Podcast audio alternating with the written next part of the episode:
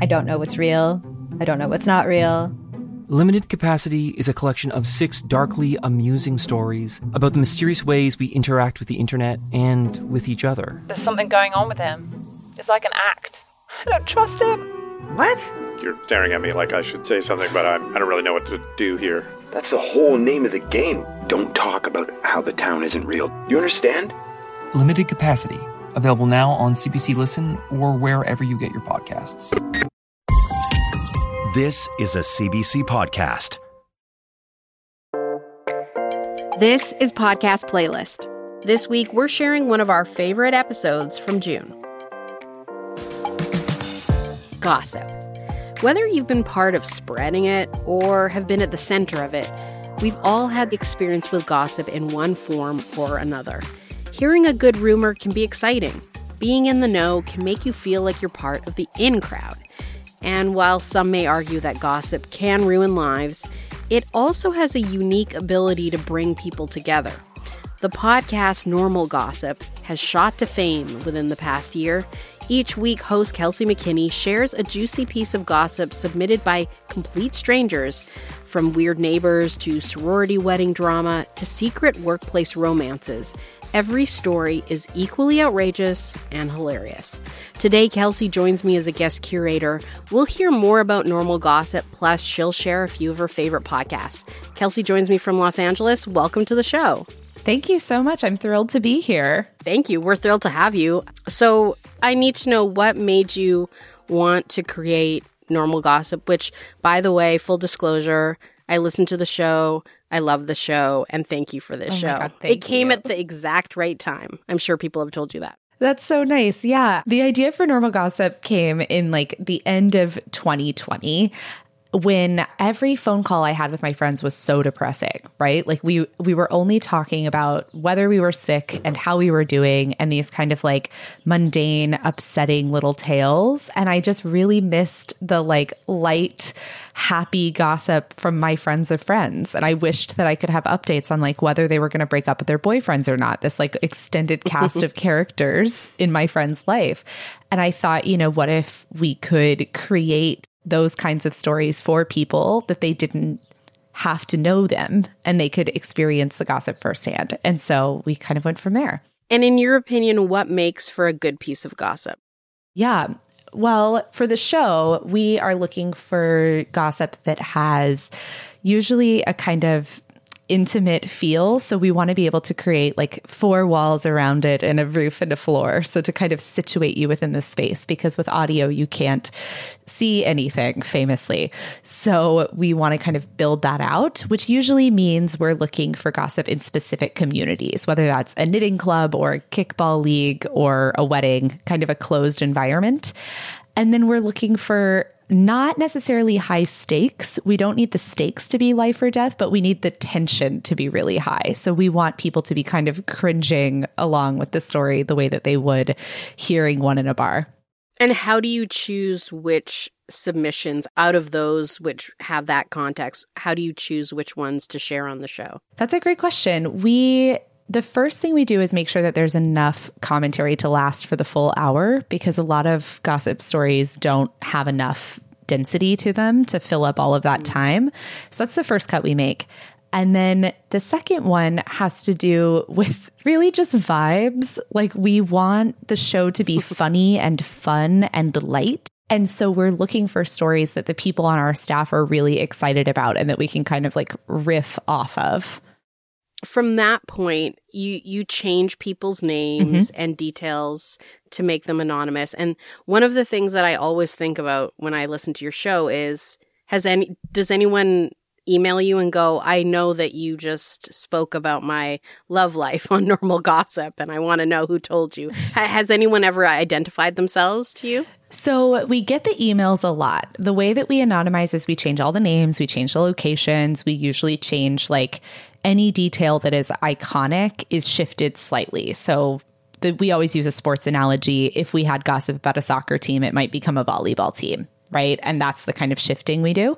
So what's interesting is we do get a lot of emails from people saying like, this is absolutely my community. This is absolutely my story. And no one has been right yet, which is kind of terrifying. Oh, interesting. So we had an episode about knitting, and in the knitting circle, there was this drama where one of the women was using acrylic wool, which is a big faux pas in this community, apparently. And we got all of these emails from people that were saying, you know, is that my knitting group in Minneapolis or wherever? And we were just hysterically laughing as a team because the original craft wasn't knitting. And so we kept laughing to ourselves. We were like, what's happening in your knitting group that you thought that this could be you? I love that. And how do you vet to see whether these stories are true or not? I mean, you've just told us that obviously they replicate themselves, but are you worried that you're getting a piece of maybe, you know, fanciful gossip instead of true gossip? Sure. So I want to be really clear that this is not journalism. We are not following like newsroom standards. We do usually check like that the people in the story exist. And I ask so many follow-up questions that it would be almost impossible, I think, to fake it.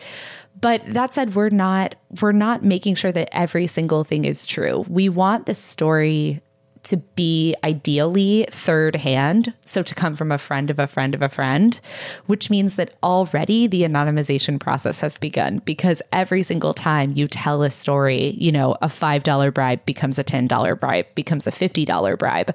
And that's the version of the story we want, is the one that is already a little heightened.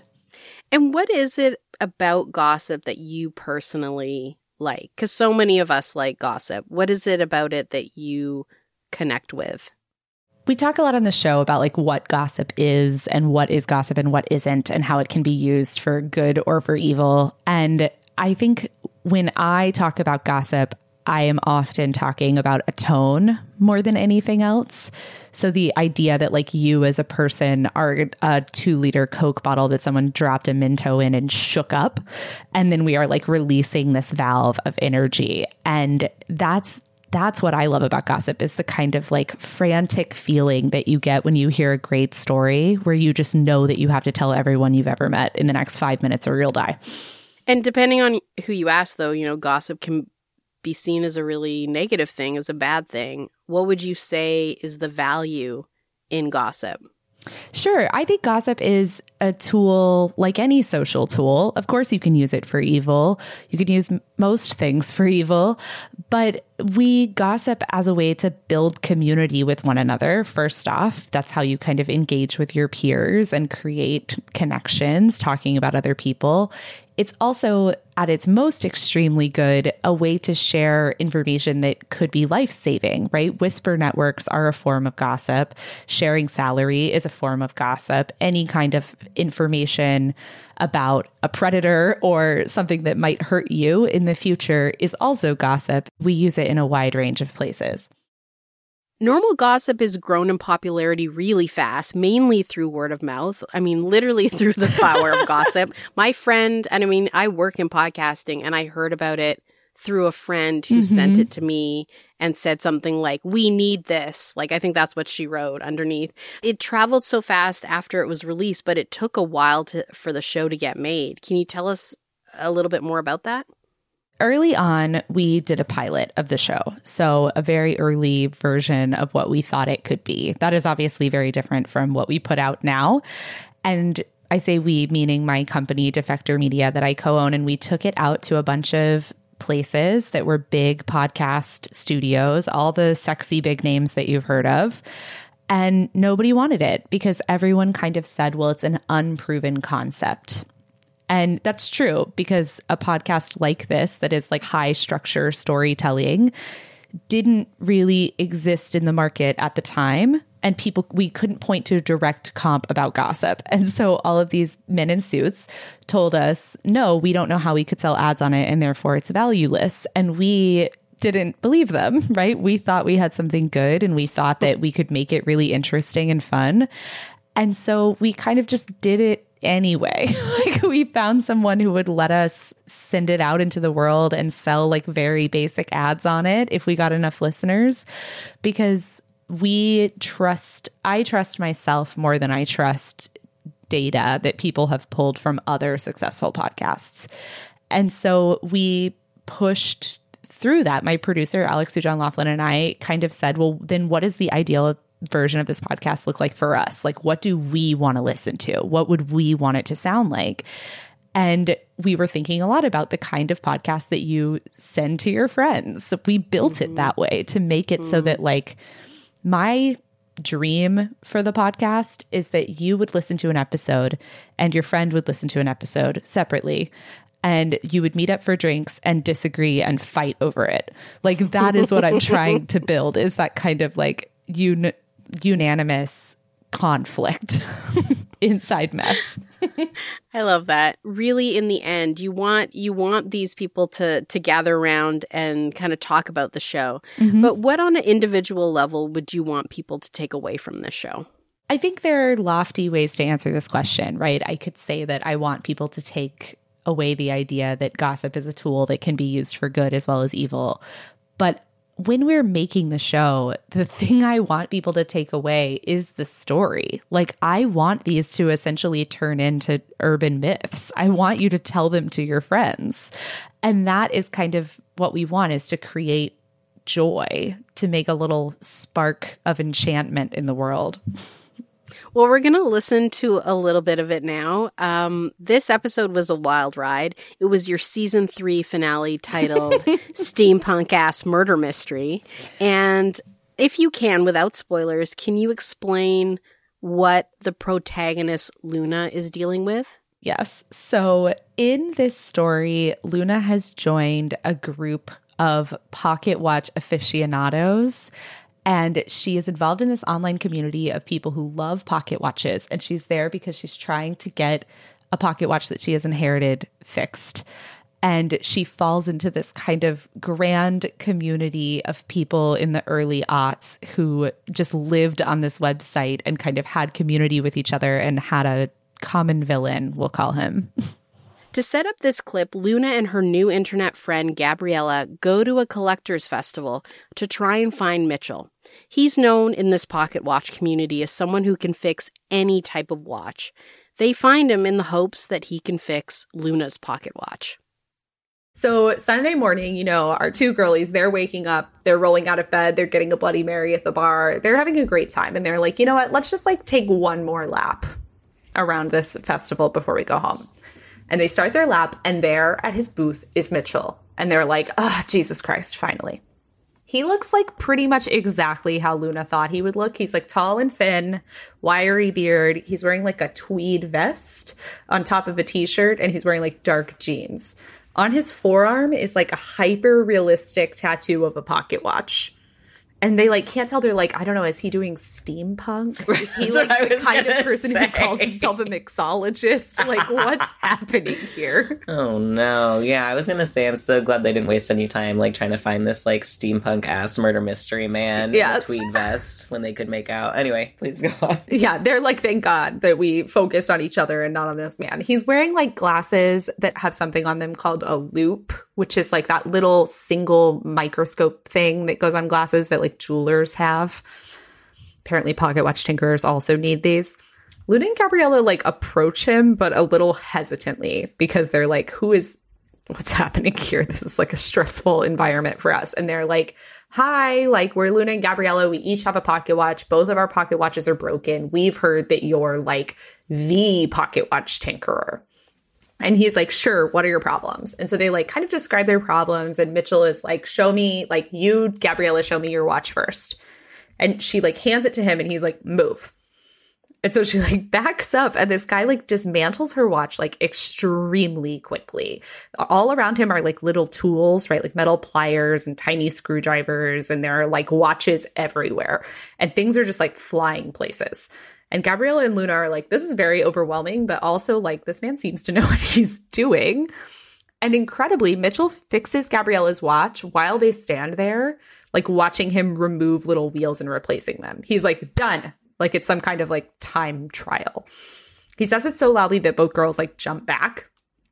But Gabriella's pocket watch is fixed. And she's like, I'm so happy. And Luna's like, I'm so happy for you. And Mitchell's like, next, who else has a watch? It's still giving, like, Alice in Wonderland to me, and he is, like, wearing the Mad Hatter hat, and springs are flying everywhere, and yes. He's wearing, like, the weird glasses. Yeah, this is perfect. Luna's like, okay, here's my watch, right? She, like, hands it to him out of her pocket, and his eyes get, like, as big as saucers. And he's like, oh, this is, like, a really cool watch. He's like, did you know that, like, they don't make pieces for these anymore because they were all part of a kind of unpopular limited run right before the brand changed the way that they made pocket watches? And, like, this is a real collector's item. Like, this is a great watch. And Luna's like, I did actually know all of this because it's broken and, like, I can't fix anything. I got it from my grandfather after he died and, like, I don't know what to do with it. He's, like, explaining her watch to her. It reminds me this famous only to me story where I was wearing a Mitski shirt and I went into a coffee shop. It said, bury me at Makeout Creek. And this guy looks at my shirt and says, oh, cool shirt. Do you know the reference? Oh, my God. And I was like, it's a Mitski shirt. And he's like, no, but do you know, like, bury my heart at wounded knee? And I'm like, yeah, I do, but this is... a Mitski shirt. Mitski. But yeah, it's a reference of that. And so now every time I wear that shirt, my roommate will go, oh, cool shirt. Do you know the reference? And it's just like, it's like that. It's just yes. Like, I know, it's mine. I know. I'm aware. I bought this. Anyway. Yeah, so she's like, okay, like, this is my grandfather's watch. Like, can you do something with it? And Mitchell does look, like, genuinely moved by this. Like, he's like, it's so nice that you, like, are keeping your grandfather's watch and that you want it to work. Like, not everyone appreciates history like this. Like, thank you for bringing it to me. And she's like, cool, can you fix it? And Mitchell's like, I don't know. I haven't even opened it yet. Luna's like, great point. My bad. So he, like, opens the watch and immediately, like, cringes. He points out things that, like, the other watch fixers have pointed out, the balance wheel and the staff that we already talked about. But he's also pointing out, like, other smaller problems that no one has pointed out, right? He's like, this is also a problem. This is a problem. Like, all of these are due to wear, but, like, probably it was just a really long time coming, right? Like, your grandfather used this watch too much, basically. So they're, like, standing there watching him do this. And he's like, can I get some space? Like, can you guys back up? And they're like, sure. And then he's like, actually, can you, like, just take a lap? Let me work. And they're like, okay. So they take their little walk. They, like, get their snack. They, like, have a little handhold as a treat. And they, like, come back. And Mitchell is like, listen, I can fix this watch. Like, it needs very specific pieces to tick again, but I can get them. He's like, but I'm asking you if I can take this watch home with me. Do you think that they should let Mitchell take the watch home? Sorry, that was the obvious question, but I needed you to ask it because I was just holding my breath. Yeah, I could see him panicking. Oh, my gosh. I feel like she has to ask in her heart, is it worth the risk, right? Because she can either for sure have the watch, but it doesn't tick and she won't know the time. But Gabriella, her new wife, has a pocket watch and can tell her the time. That's a great point. She can get it to tick, but she might lose the whole watch because Mitchell is like some guy from the internet who clearly is flaky because he's really hard to get a hold of and, like, doesn't even show up to things he says he's going to show up to. So, I mean, like, personally, again, not understanding the investment of the tick, I would just keep it in my pocket.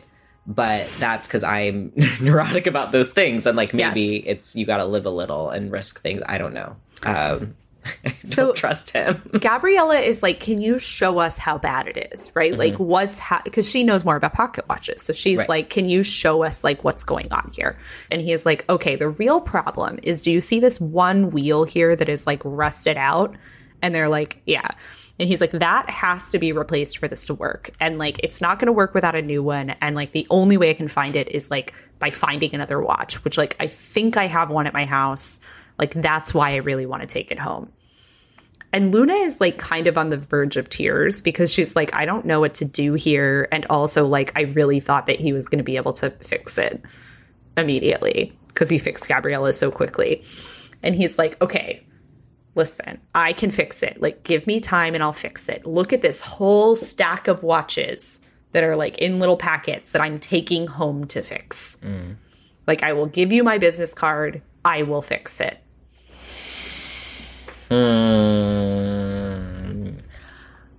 I mean, is there going to be another watch expo? Can he just bring a little part to the next one? That's really thinking ahead. That's not what our girls are doing. Okay. What Luna is doing is, do you know what the sunk cost fallacy is? Yes, absolutely. Can you explain it to the listeners? Sure. It's like you've invested so much into something that even though it makes sense to bail on it, you're like, I can't possibly bail on this because I've already put so much into it. And that could apply to anything from waiting a really long time for a train to show up to like your marriage, right? Like it could be any of those things. So I guess it is watch ticking now. Here it is watch ticking. So Luna is like, take it. And Gabriella's like, I think that's the right decision. Like he's fixed so many things. He fixed my watch that I couldn't fix. Like I think this was a good call. And like, I think it will work. Luna's like, great. And at first she feels really good about this decision. But then she does not hear from Mitchell for like 1 week, 2 weeks, 3 weeks. Yeah, he's bad at communicating. We knew this. What point do you follow up? Oh, I mean, I'm following up the whole time. I mean, I'm just like once a week at least. I'm like, hey, Mitchell, what's up? Just wanted to check in. ETA, ETD, TBD, TK, any other acronyms I can throw at him. Yeah, no, we're getting. I would also feel, though, that I would ask for a firm timeline before I gave it to him so that I knew when I should start being annoying, you know? Yeah, that would be smart. What Luna does is she waits a month. And then she starts calling the number on the card that he gave her, like, every day. Every day she gets an answering machine. She leaves a message. He does not call her back. Oh, Mitchell. Classic Mitchell. Classic Mitchell. From Defector Media and Radiotopia, that was Normal Gossip. The show is co-created and produced by Alex Sujeong Laughlin. It's hosted by the other co-creator, Kelsey McKinney, who's with me today. Kelsey, we're now going to begin to listen to your podcast picks. We're going to start with a favorite among our team as well, which is ICYMI. It's hosted by Rachel Hampton, and the show unpacks the ever-changing internet trend cycle. What do you like about this show? I love ICYMI. I love listening to Rachel. I think she has a great voice, and I also think she's great at explaining things in a way that doesn't make you feel stupid for not knowing them. I think that it's very easy to miss an entire trend online now, right? You go on vacation for 4 days and you come back and everyone is using some, you know, like some phrase like Rizzy, and you're like, I don't know what this means. And Rachel breaks it down for you and doesn't make you feel dumb for not knowing it, and kind of takes you into the internet in a way that has a sense of wonder still instead of just resentment and bitterness. Definitely. She's like a beautiful guide that takes you through the internet. Wow, she really is. The clip we're going to hear actually features the producer of your show, Alex Sujeong Laughlin. And she joined Rachel to talk about Taylor Swift and concert spoilers on TikTok. Let's take a listen. So you have tickets to the Eras Tour, correct? You're one of the lucky ones. I sure do, and I fought for them. I'm sure you did, honestly. The girlies were in the trenches with that. So I'm assuming you're super excited, but I have to ask if your excitement has been at all tempered by the fact that I'm assuming your FYP is as full of, if not fuller, of Taylor Swift footage as mine is. Just to give a sense of scale, 80 million people watched the first 2 nights of Taylor's tour on TikTok, which is wild. Yeah, I was one of them. I mean, I will be clear, I didn't stream it because I don't want to spoil it that much. But yeah, I am like really excited and also have like complicated feelings about the fact that I know the choreography for Vigilante and, like, I know what her different costumes look like. And there's this one moment where she, like, does this optical illusion stage dive that really blew people's minds the first night. And, like, now I know that it's going to happen. And I feel kind of weird about it. I had a dream last night that I went to the concert and that it felt like I was watching a TikTok. And because I had seen everything on TikTok already, the concert ended. And in my mind, I was like, wait, I'm excited for the concert. And then I had to remind myself that it was already over and that it like wasn't even that great because I had seen everything already. God. It made me really sad. Yeah, of course it did. I mean, that makes a lot of sense. One of the things you mentioned that really kind of lodged its way into my brain is that the Eras Tour is so present online that Taylor has had to respond by changing things so that her fans are surprised, which... She's always been a person who just loves engaging with her fandom. She loves to drop little hints and clues and treasure hunts that have only encouraged the politely, I'll say, detective skills of her audience. Others might say conspiracy QAnon light. Yeah. I wasn't going to say it. But yeah. It's wild to me to think of artists having to put on these massive 3-hour productions, because that's how long an Eras Tour concert is. And then also having to deal with changing it constantly so that their fans haven't seen all of it on TikTok by the time they actually see it in person. Yeah. Like, I think that she tried to preempt some of this with the secret songs that she's doing. There's like a part of the concert that's an acoustic set. And she said at the beginning that she was going to play different songs at every stop on the tour as a way to mix it up, you know? Yeah. And the fandom has created spreadsheets. They have created they have these like whiteboards where they're crossing off songs as she plays them at, like, in an attempt to predict what she's going to play at their night of the tour. Which is wild to me, because it's like, this is at least one part that is deliberately meant to be a surprise. And they're trying to like remove that element of surprise, remove every element possible, which is really interesting to me. I don't feel like it's bad necessarily. I don't feel like it's good.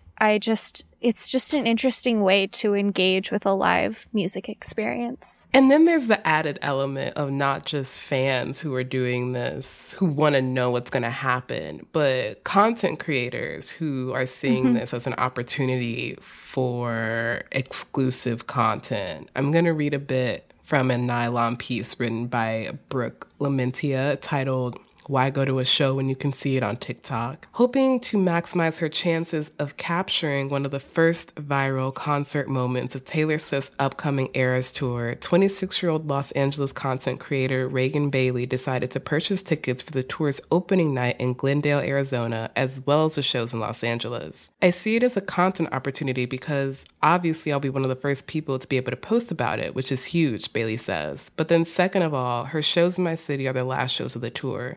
So I didn't want to watch the whole thing play out on TikTok and feel like I had already gone. Like, of course we're here. We've kind of always been here in a way. But something about this feels different. Yeah, I feel weird about it. Like, I am a person who believes that, like, influencers are doing real and good, sometimes good work. Like, this is a job. Like, I'm not somebody who thinks that content creators are not professional people. But there's also a part of me that's like, wow, what a cynical, like, approach to something that, like, in theory is a really joyful experience. And I don't think that this person is cynical necessarily, but I think that the media environment that we all live in and that we have to exist in, like hyper capitalistic media environment, means that like now when we go somewhere exceptional or see something amazing, the first thing that we think is like, can I make money off of this? And to a lesser extent, like, can I get views? Can I get clout? Because to a certain extent, like, views and clout are money. It's another kind of capital. Yeah. And it's wild. I mean, it makes sense that, like, Taylor Swift tickets especially were very difficult to get for this tour. I saw the girlies crying on TikTok. Yes. And, like, I think that there's something to be said about making the experience accessible to people who couldn't get tickets. But it also just...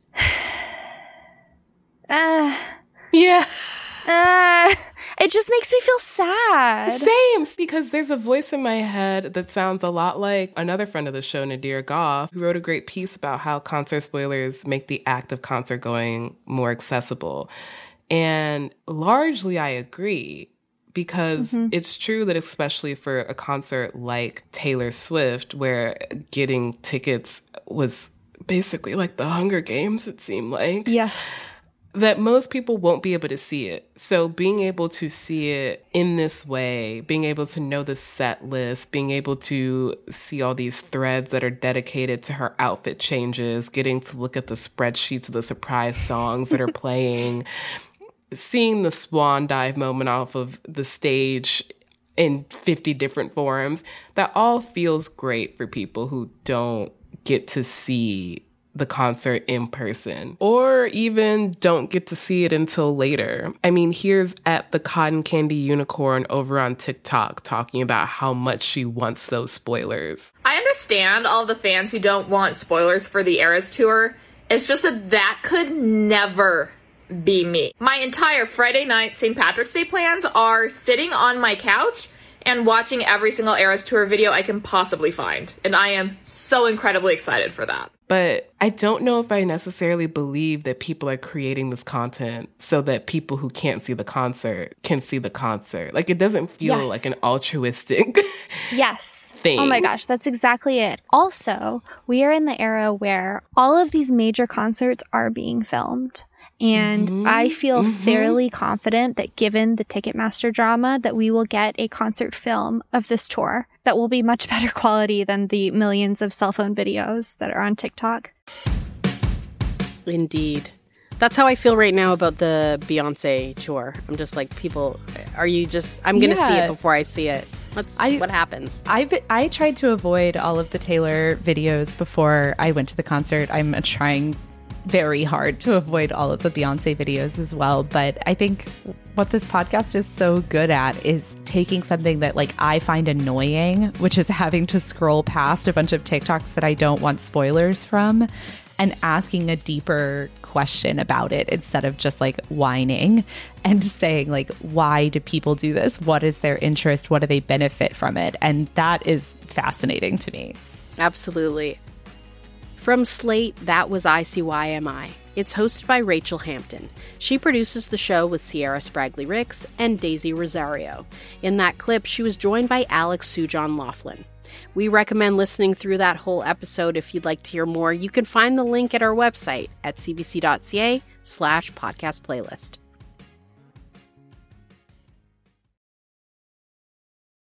I don't know what's real.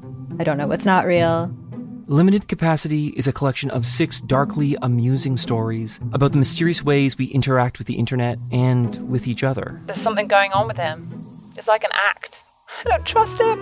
What? You're staring at me like I should say something, but I don't really know what to do here. That's the whole name of the game. Don't talk about how the town isn't real. You understand? Limited Capacity.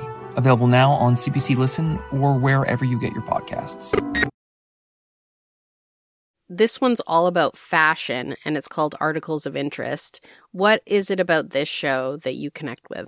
So this show is also made by Radiotopia, and we were so excited to sign with Radiotopia because Alex and I are such big fans of Articles of Interest and of Avery, who does the show, that we were like two fangirls. The first time we met her, we were like, we think you're a genius. We think everything you're doing is so smart. But it's because this show has the ability to change the way that you think about something as fundamental to being a person right now as putting clothes on your body. Like, listening to Articles of Interest forced me to rethink the way that I shop and the way that I think about what I put on myself and the way that I think about, like, the way I am perceived by others. Like, it completely changed my relationship to clothing, which is a huge thing to say about a podcast. Huge, but the mind shift that it makes you take once you think all of the simple clothes that you put on that you just independently chose, maybe there's something deeper than that, definitely. Right. It's like the little Miranda Priestley monologue in The Devil Wears Prada, right? Of like, you think that you bought this turquoise sweater at Target of your own free will, but you didn't. It's like, what if a podcast was that? Exactly. Well, okay, we're going to listen to a bit now. We're going to learn about a staple piece of clothing in everyone's wardrobe, blue jeans. What's great about blue jeans? We like to say that we pioneered them, and we claim being the inventor of them. This is Tracy Panic, the corporate historian at Levi Strauss & Company. They touch on the roots of the blue-collar workers, They became a canvas for self-expression in the 1960s. So in many ways, they hit on key cultural moments that go across our society. This is the difference between denim and jeans. Denim is a fabric that can be used in jackets, shirts, dresses, tablecloths, upholstery, you name it. Blue jeans are a very specific kind of pants. And they have a couple hallmarks. For the most part, they are blue, and they are worn in. They basically look like this. This that you're looking at is the oldest pair of blue jeans in the world. It dates to about 1879, and this is the blueprint for all blue jeans today. The world's oldest pair of blue jeans. They looked classic, meaning they really don't look very different from the kinds of jeans you'd find in a thrift store today. They had held up well. Yes, they were patched and a little stained, but if I wanted to, I could have totally put them on right there and walked out of the archive wearing them. And the security guard wouldn't have even noticed because they're still just jeans. The differences are subtle. This one only has one pocket in the back. We didn't add the second pocket onto the back until 1901. And here's the really cool thing about old blue jeans. With most of our clothes, we try to keep them pretty pristine and avoid spills and rips and tears. But denim is so hard-wearing and hard-working that just kind of amasses more and more signs of wear. So you can dissect a pair of old jeans like an archaeologist. You can actually see how someone walked or sat. You'll see all of this wear, this honeycombing as we call it. That's simply wear and tear from the people, the men who were wearing it. And we think that there were as many as 3 men who wore this particular pant. You can tell by looking at the impressions on the knees. The knee marks go up and down in several places because they are in several locations. We know that several people wore them. And that was common with jeans. They'd get passed around. They were sturdy enough that you could do that. Which is kind of romantic, right? Because this is still how we like to think of our blue jeans today. Broken in, durable, something to be worn and reworn and passed around, just like these original jeans. But the jeans you and I wear today may look like those original Levi's. Hell, they may even say Levi's on them. But they are not the same kind of pants. In between 1879 and today, pretty much everything that makes blue jeans, from how they're made to what they're made of to where they end up, has changed. Because blue jeans reveal our wear patterns, our values. They show the movements we make over and over again. They show our true color. So denim was around before Levi Strauss, and blue denim trousers were around before Levi Strauss. But here is what Levi Strauss did that made the blue jean. He patented the rivets on the pockets. The innovation of the rivets is that you could take a little tiny piece of metal, add them to the pockets, and they became much stronger. So if you're putting your hands in your pockets, they're not going to tear. The rivets were the big selling point, not necessarily the denim. And when they used denim, it wasn't always necessarily blue. It doesn't have to be. Blue is just tradition. Denim can be any color. Lynn Downey is a biographer of Levi Strauss and the former Levi's corporate historian before Tracy. Over the years, the company did make blue and gold denim products. I think there was even a red denim, like red and white denim. But it was indigo blue dyed thread that was easiest, that seemed to last the longest, and people just gravitate toward it. It's hard to explain why humans are so attracted to indigo. Historically, the dye had massive power.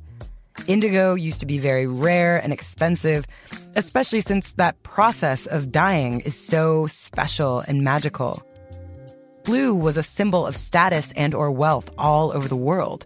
Indigo has its roots in India, hence its name, and variants grow in Vietnam and West Africa and the tropics, anywhere where it's humid. It needs humidity, heat and humidity, the same conditions as rice. So indigo was also able to thrive in South Carolina. Indigo had first been cultivated in the United States in the 1740s by a woman, oh, by the way, Eliza Pinckney. She was really a girl. She was 16 years old. Born in Antigua And her family then had plantations in South Carolina, and she and her family moved there. And her father had sent her some indigo seeds from the Caribbean, and she thought, let's try this. She was able to cultivate enough indigo to make it a cash crop. But when indigo became a cash crop, it became mass-produced. And so that labor-intensive magical process of making indigo was scaled up with slave labor. And I can just imagine the slaves, and the women especially, are stirring these indigo vats as they were processing this dye, and their hands were blue. Before the American Revolution, before cotton became king, indigo was the second largest cash crop in the colonies, after rice. There were indigo plantations all across the South, and some of them lasted well into the Civil War. Virginia, South Carolina for sure. This story takes place in Georgia. This is Anne Massey, and she has this amazing story about her grandfather's grandfather, who was born as a slave on an indigo plantation. His name is John Henry, and it was very common for them to swaddle the babies in the blue cloth. So when baby John was born, his parents decided to escape. So they wrapped baby John in indigo and headed north. They crept through the underbrush, creeping their way up. About an hour after they set out, they heard dogs barking in the distance. And the screaming of the voices that they recognized was the overseer. So they ran into the brush. They found a place to hide. They secreted themselves. And baby John started to whimper and fuss. Somebody came over and was investigating this noise. It was the overseer. He looked down just as the moon came out. And the baby John jumped and screamed out. And suddenly the overseer ran away like, oh, whoa, get out. Yankees are here. The Yankees are here. The blues are here. The blues of the Union Army's uniforms. Get out. The blues are here. He saw baby John swaddled in the blue cloth, the indigo cloth. And the overseer thought that was a Yankee in his blue cloth hiding. And they were going to be ambushing this group. And they got out. From PRX and Radiotopia, that was Articles of Interest. It's created and hosted by Avery Trufelman. That episode was edited by Emmett Fitzgerald and Joe Rosenberg. Avery Trufelman was on our show back in January, and I talked to her about her fashion inspirations and the rise of preppy clothing. If you'd like to check that out, you can find that episode in our podcast feed. While you're at it, give us a follow wherever you listen to your podcasts.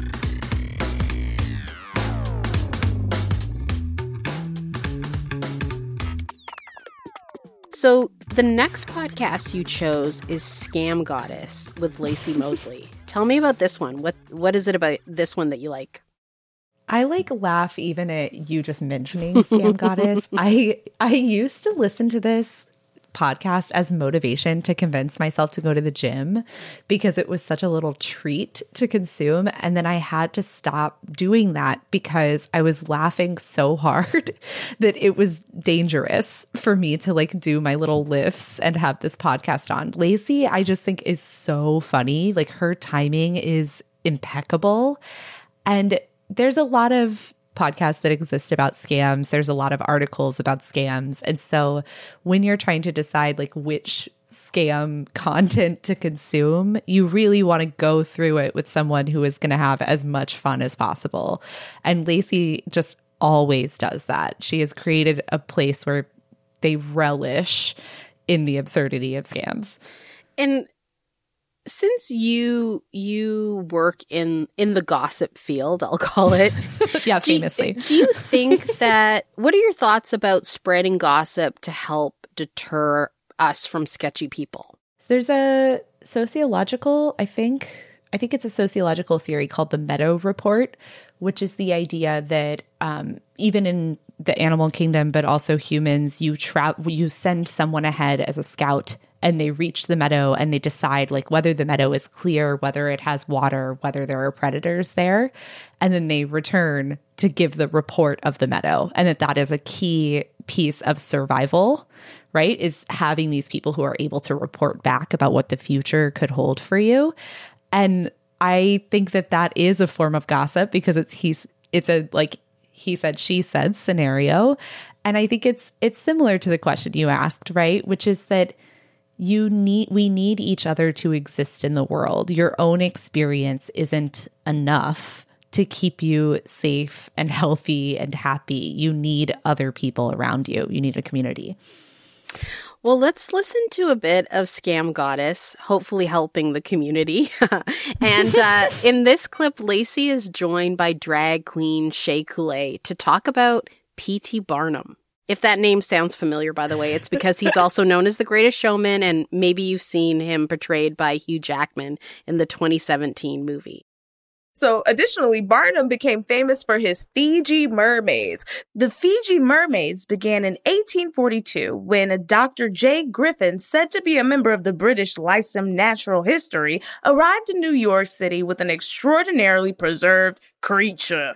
He advertised the viewing of the creature using illustrations of beautiful mermaids, topless seductresses draped over rocks in faraway lands. So just topless women? Mm-hmm. Okay.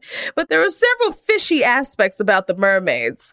First, the creatures were not beautiful at all, but rather ugly, tortured-looking beings about 3 feet in length. Oh, God. Oh, my God. Not that. Wait. I've never seen this before. Like, the Little Mermaid is way cuter than this. This is terrifying. That is. This is disrespectful. Demystified. Yeah, I don't want to see that. Please take that off the screen. Good Lord. This is stuff of nightmares.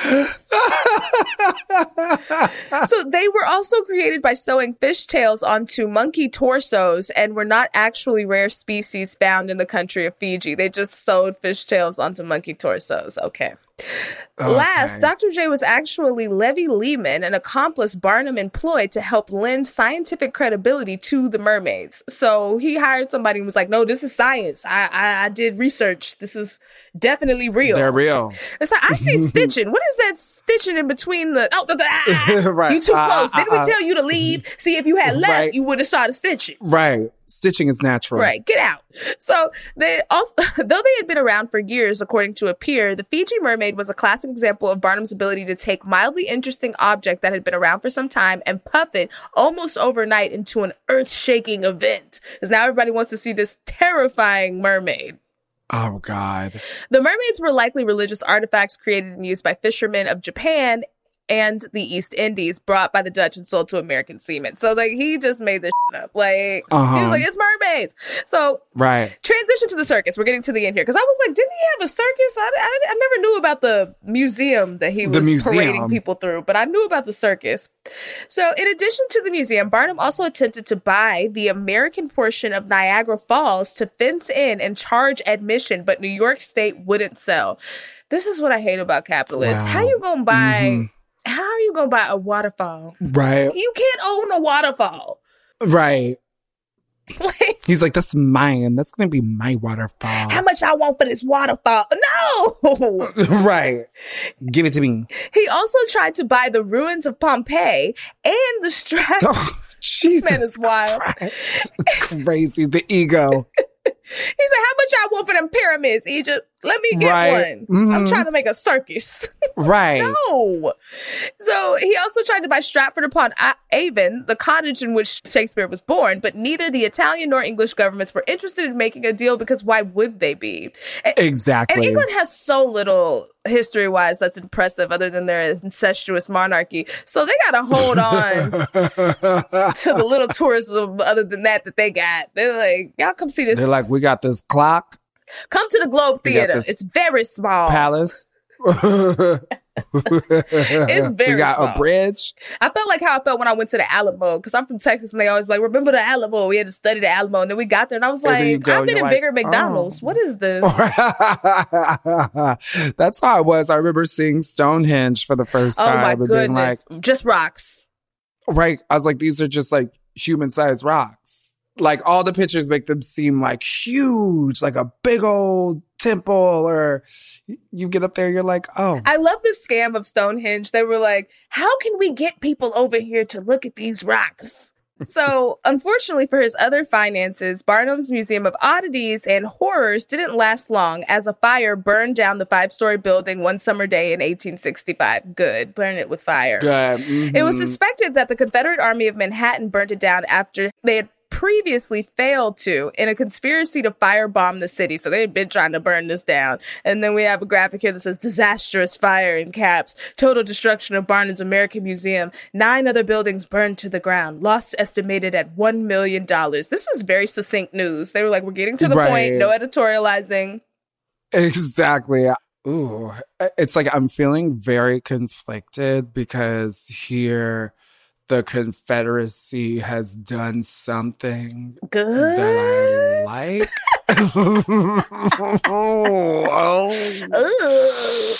like. I don't think I'll ever say that again. Look, a broken clock can be right 2 times a day. Right. We'll give them 1. They were right 1 time. I was all like, how in the world did they? They didn't do it for the right reasons, though. They didn't do it for the right reasons, though. It wasn't the racism that was bothering them, for sure. No, they love that. They were like, that's our favorite thing. We're just burning this for other reasons. So Barnum opened another museum shortly after, but that too burnt down in 1868. Barnum went bankrupt due to a fraudulent clock company that went under. Hilarious.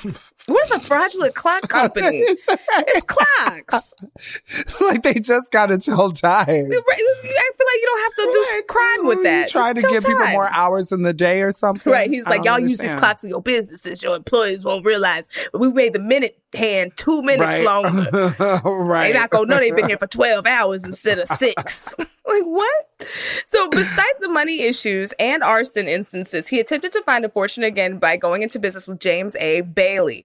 In 1871, Barnum came out of retirement of doing just terrible things to promote P.T. Barnum's Great Traveling Museum, Menagerie, Caravan, and Hippodrome. This is a lot of things. Damn, that's a title. That sounds like one of NeNe Leak's parties. Right.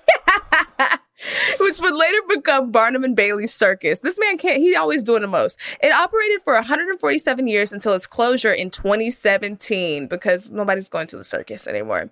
Right. Barnum also pursued a political career later in life, becoming the mayor of Bridgeport, Connecticut in 1875. This man will not quit. He is giving billionaire. Right. He's like, I got to be involved in politics. I got to have my hand in everything and also be a nasty man. Ugh. She's so funny. She is so funny. I love that show. That was Scam Goddess from Earwolf and Team Coco. The show was hosted by Lacey Mosley. In that episode, she was joined by Shea Coulee.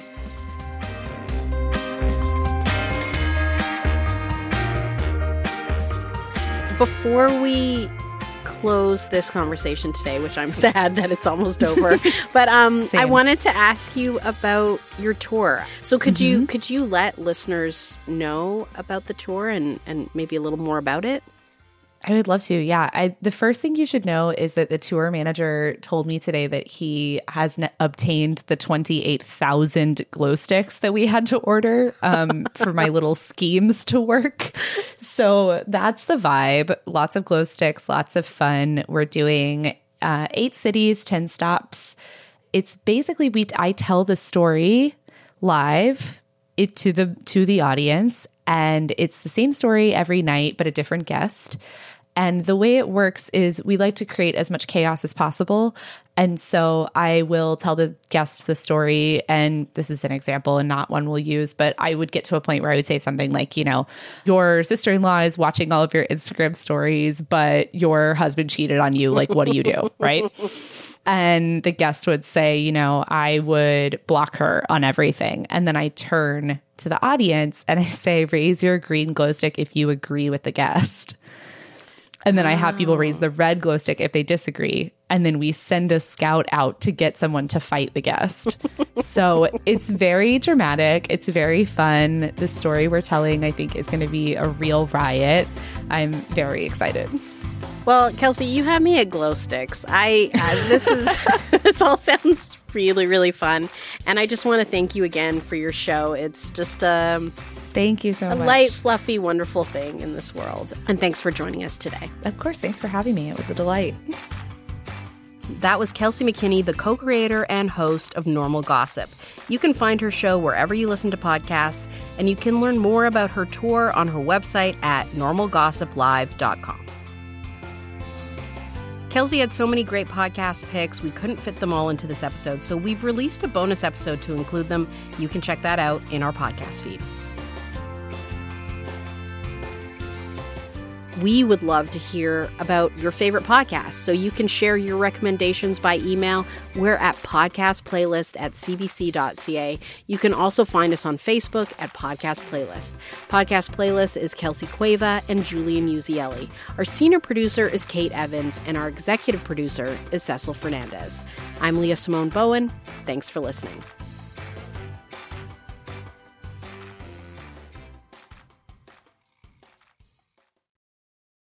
For more CBC podcasts, go to cbc.ca/podcasts.